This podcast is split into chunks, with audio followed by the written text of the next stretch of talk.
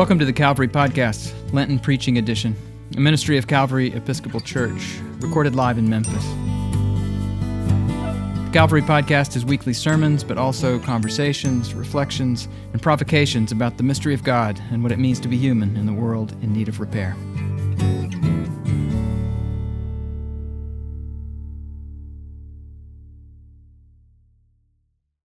So, friends, there are some biblical passages that you just have to read again and again. The patterns are hard to untangle, the message is shrouded in poetry and mystery. Today's reading is not one of those passages. In this first chapter of the first gospel ever written, Mark leaves nothing to chance, nothing to interpretation. Scene one. Jesus shows up in the home of the brothers Simon and Andrew, his first disciples. Their mother is in bed with a fever. Jesus heals her with a touch. She rises, well and whole, and goes about serving their needs. Scene two. Early the next morning, while it's still dark and the others slumber, Jesus slips out to a deserted place to pray his disciples come to interrupt him. The crowds, the crowds, they're looking for you. Rather than stay put and take the rest and the peace that he had surely earned, Jesus turns to them. All right, let's go. In fact, let's go to new towns and proclaim the good news with them too. This is what I came to do. Scene three a leper comes begging to be made clean and whole. Jesus' heart breaks. Mark says he is moved with pity. And he reaches out to touch the leper. That touch changes everything. Jesus tells the healed man to, to keep quiet now, just go to the temple, make your thank offering. Instead, the leper becomes an evangelist telling anybody and everybody what Jesus has done for him, urging others to come and see, and maybe they'll be healed too. Three scenes, one point. In this first chapter of the first gospel ever written, it's like Mark is hammering away at it. It's like he's saying to us, all of you disciples, you will want to be special now that you're with Jesus. You'll want to be healed and beloved and chosen, and you are. But that's not why Jesus came. He came so that those he served might become servants. He came to heal us so we would become healers. He came to bless and then to unleash us as a force for blessing. That's what he came to do. This is the truth that Jesus lived and died to make known. On the other side of this Lenten season, we will see him on a cross. Jesus, the perfect face of God in our midst. He will surrender his own life as if to remind us once and for all that love is truly love Blessing is truly blessing. Life is only life if you give it away. Now, why was Jesus so obsessed with this point? And why is this the reason that he came? I believe he was and still is trying to transform something at the depth of the human soul, y'all. Because there is a part of each of us that is afraid. We twist in the grip of an existential terror that we are undefended, vulnerable, and maybe even alone in this big world. We fear there will not be enough for us and for those whose lives are entangled with ours, all of which leads to an elemental sin as old as humanity itself. I tried to work this out in my book, The Church Cracked Open. And as I was working it out, I found that I simply had to coin a new phrase to describe this struggle. I call it self centrism. Can you just try that out with me? Feel free to say the word yourself. Self centrism. One more time. Wrap your, wrap your mouth around it. Self centrism. So, what is this? Self centrism. It assumes that I am at the center and the world rotates around me or my group or my nation or my race or just my kind. Other people, resources, ideas, narratives, history, they only have meaning or value insofar as they serve the needs of the self at the center. Self centrism. Now, we fall into self centrism as individuals, as family groups, as communities, indeed, as nations and races. Anytime one group places itself at the center and then expects the rest of humanity and even the earth to support that group's needs.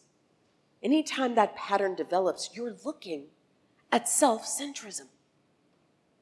Take colonialism and white supremacy, for instance. What are they?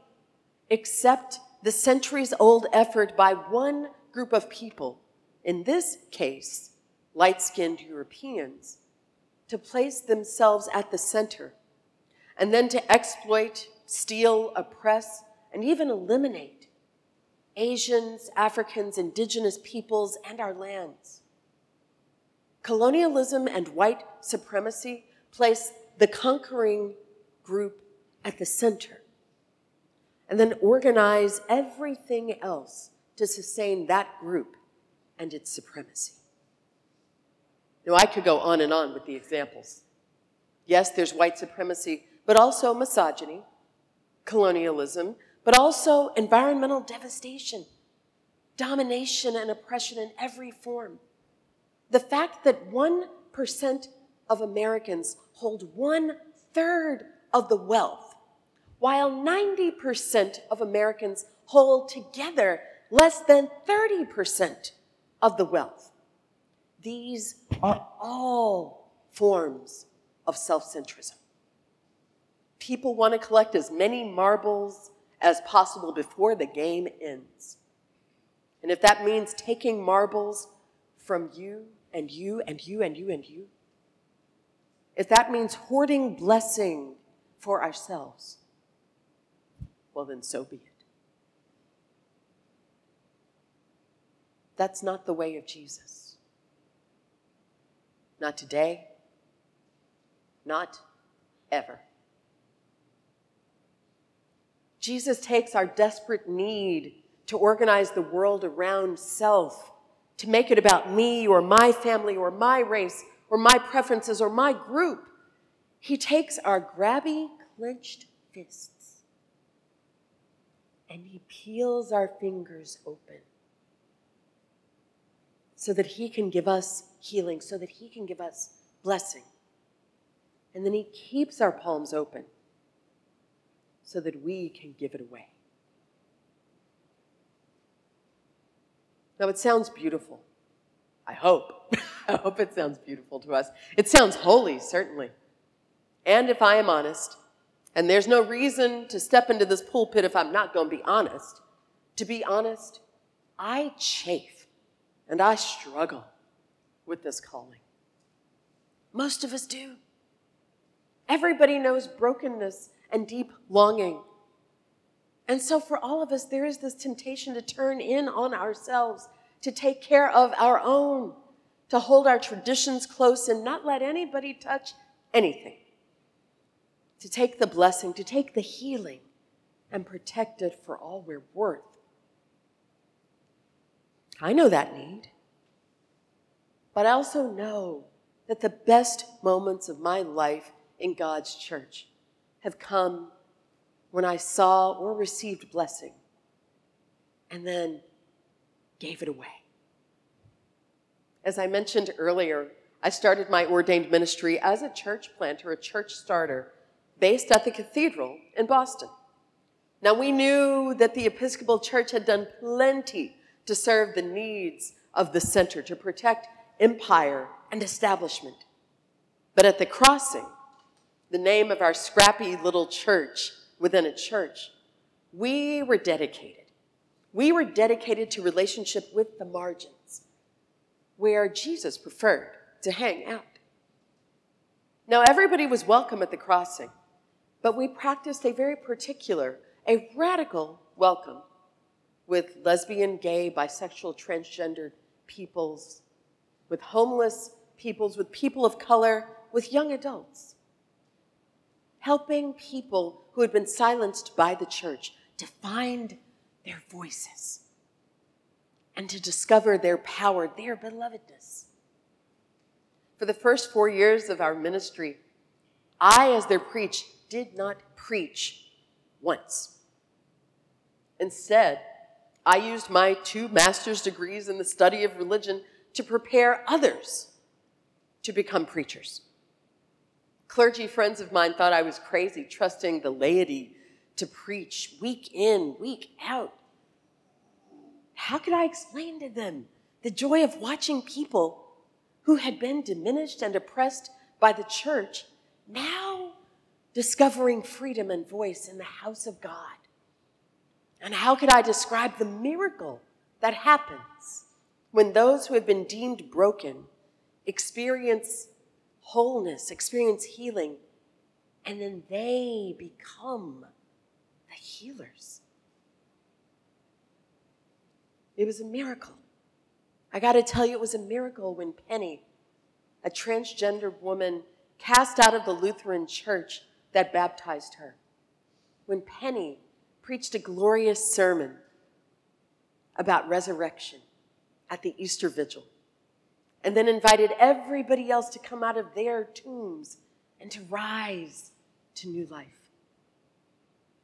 It was a miracle when Aliyah, a black Pentecostal lesbian, rediscovered her love for Scripture and for Jesus, and then launched a thriving Bible study ministry and eventually became a spiritual director.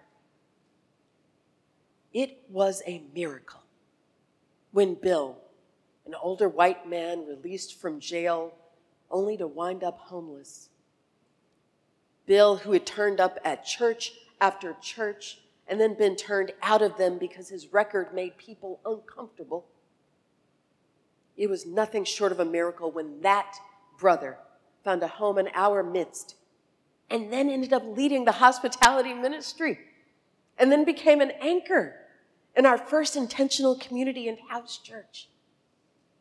What a joy to watch someone who had been homeless and turned out, paving the way for others to find their homes. It is one thing to see people blessed and healed, forgiven, loved, but it is nothing compared to seeing those very people become the ones who bless, who heal, who forgive, and who proclaim the love of God. All I could do was praise God to witness it all. I did then, and I still do. So, this is how Jesus sets us free. So, this is what he came to do. All of which brings me to a final question this Lenten afternoon. What have you come to do? Maybe you came for a bit of midday peace or for some support, keeping your Lenten disciplines. That is more than all right. Maybe you've come with a prayer on your heart, with pain or deep longing for yourself or for someone who is dear to you. Bring it. Bring it to God. Maybe you feel scared for our world. The planet is burning. World War III is at this moment a very real possibility. Maybe you feel scared for the church. Mainline churches are shrinking before our eyes as members drift from us to younger, more charismatic or relevant churches, or they just opt out of faith altogether. If you have come here for hope, if you have come here in order to be knit back together again, if you have come to receive blessing or comfort, or just to feel life coursing back through your veins, that's good. That's good. Because God will set us on pathways toward healing with a word, with a touch, with a prayer. Believe that God wants you whole. And just know this know that your healing matters. And it's ultimately not about you. It's not about me. It's not about us. There is some place that God needs to send you, someone who is still near the grave, and God will use your hands, your heart, your life to share life with them. And so, if you are coming to be healed, get ready because you're about to become a healer. And if you have come looking for peace, well, be ready to become a peacemaker. And if you are bound by any force, yes, God will loose the chains on you so that you can go around loosing the chains on others. And if you are looking to be blessed, watch out. You'll be a blessing. This is the pattern. This is what Jesus came to unleash. This is how we could live as if love is truly love, as if blessing is truly blessing, as if life is only life when we give it away. Amen. Amen. The Calvary Podcast theme music was composed by Spence Bailey. Special thanks to Robin Banks, Director of Communications at Calvary, and Heidi Rupke, Lenten Preaching Series Coordinator. And thanks to you for listening. If you're curious about Calvary Episcopal Church, we are an eclectic bunch of Christian people who don't all think the same thoughts, or dress the same way, or vote for the same candidates, or even believe all the same things about the mystery of God and what it means to be human. But we do believe that we need each other because of our differences, not in spite of them, and that God calls us into unity, not uniformity. Subscribe to the Calvary Podcast at calvarymemphis.org slash podcast or wherever you get your podcasts. Visit Calvary in person at the corner of 2nd and Adams in the heart of downtown Memphis, Tennessee.